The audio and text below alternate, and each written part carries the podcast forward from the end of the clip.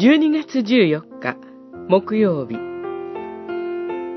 主ご自身が立ててくださらなければ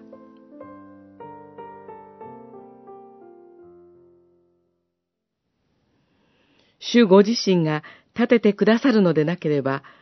家を建てる人の労苦は虚しい。主ご自身が守ってくださるのでなければ、町を守る人が目覚めているのも虚しい。詩編127編一節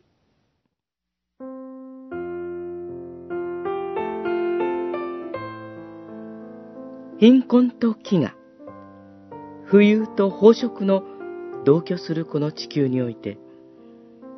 都市にその悲惨さを多く見ることができます。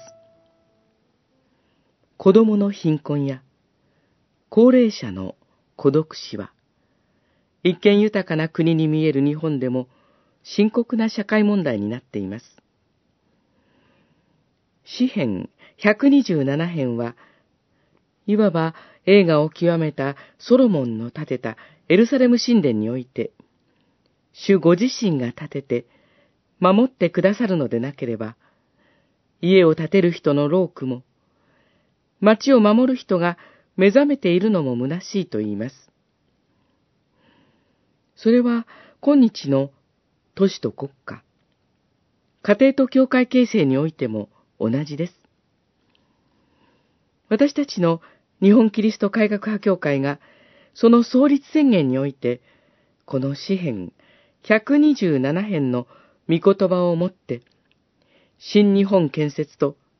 真の教会建設の幻を見たことを思い起こします。では、主ご自身が立ててくださるのでなければとは、何をどう期待して生きることでしょうかそれはキリストだけが本当の労苦の喜びと祝福を与えてくださるお方であることを信じて生きることです。このお方は十字架に至るまでご自身を虚しくされ、あらゆる労苦をご存知のお方です。そればかりか、復活の命にあふれるお方です。